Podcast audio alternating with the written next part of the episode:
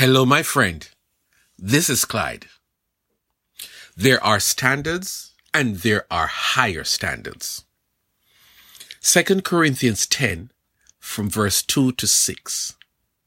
I beg you that when I come, I may not have to be as bold as I expect to be towards some people who think that we live by the standards of the world.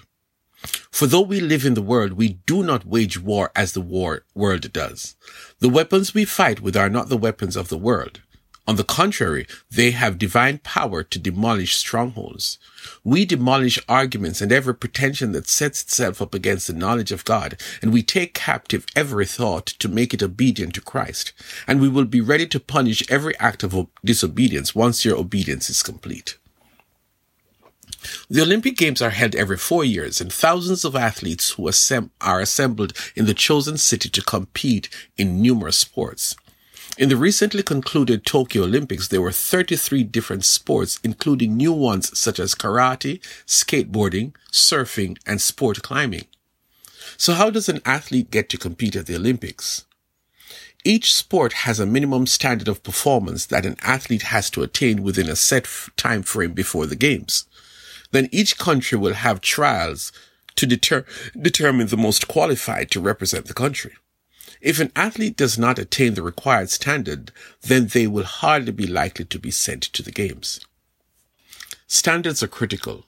You set standards to, determ- to determine a level of quality performance that is acceptable or would be effective to achieve the desired outcome. Standards become the measure by which the quality of work is determined. If the standard is not achieved, then the effort would be considered a failure or unacceptable. Within the community of believers of Jesus Christ, there are standards by which individual believers are required by God to function. It is important that the child of God operates by those standards so as to maintain the distinction of being a child of God. The text says that some people think that believers live by the standards of the world. But the writer says, though we live in the world, we do not wage war as the world does.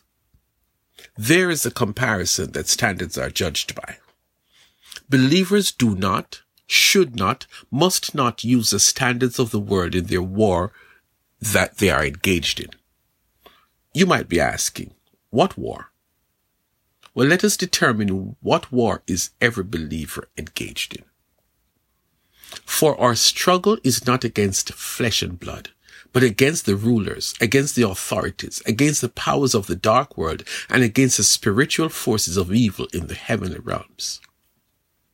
Listen, my friend, once you are a believer, once you have been declared a child of God, you are engaged in a war, in a fight, in a struggle. But this fight is not against humans. It is not against human institutions.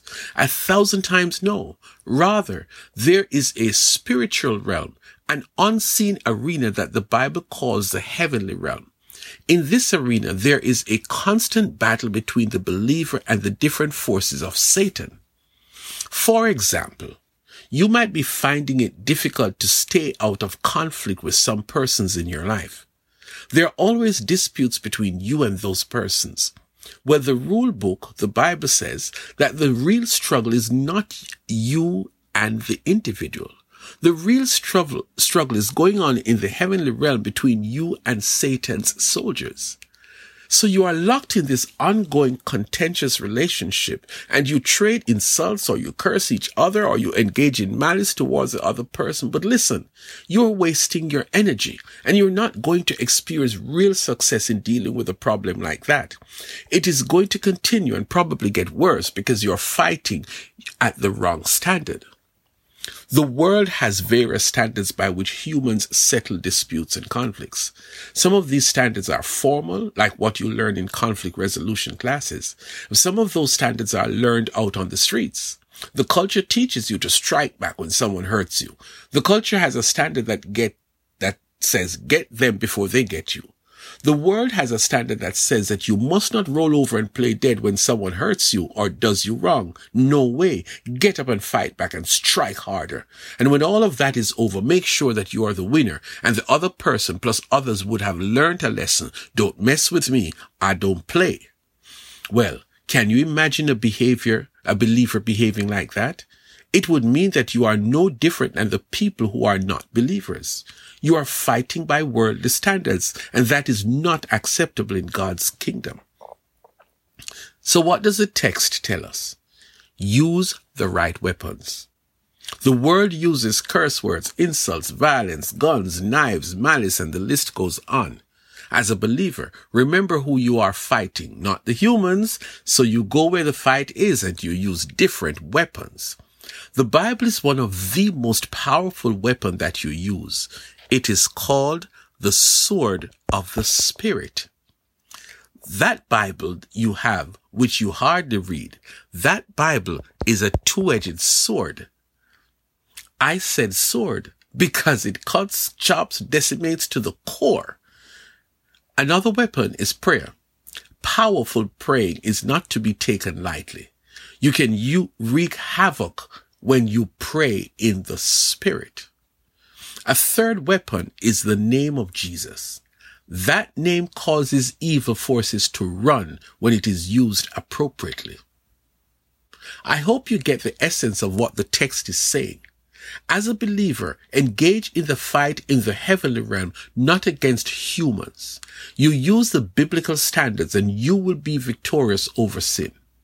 My friend, there are standards and there are higher standards.